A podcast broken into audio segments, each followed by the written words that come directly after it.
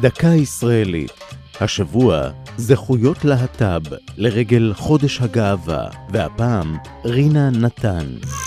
באחד הראיונות עימה אמרה רינה נתן, האישה הראשונה שעברה הליך רפואי לשינוי מין בארץ, אני אישה בנפשי וברגשותיי. רק בשל טעות פיזיולוגית נולדתי גבר. היא נולדה בגרמניה ב-1923 בשם גרשון.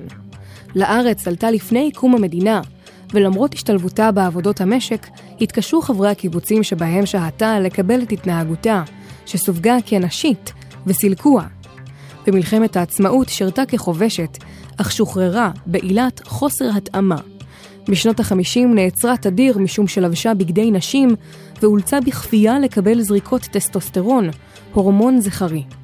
חרף הדחייה החברתית והמוסדית דבקה בשאיפתה לניתוח להתאמה מגדרית, שהיה אסור אז.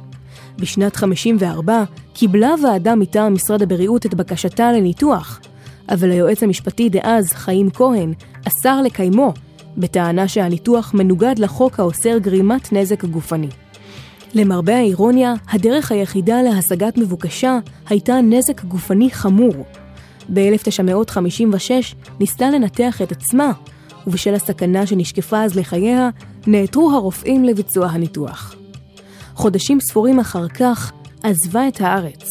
היא הלכה לעולמה בגרמניה לפני כ-40 שנה. זו הייתה דקה ישראלית על זכויות להט"ב ורינה נתן.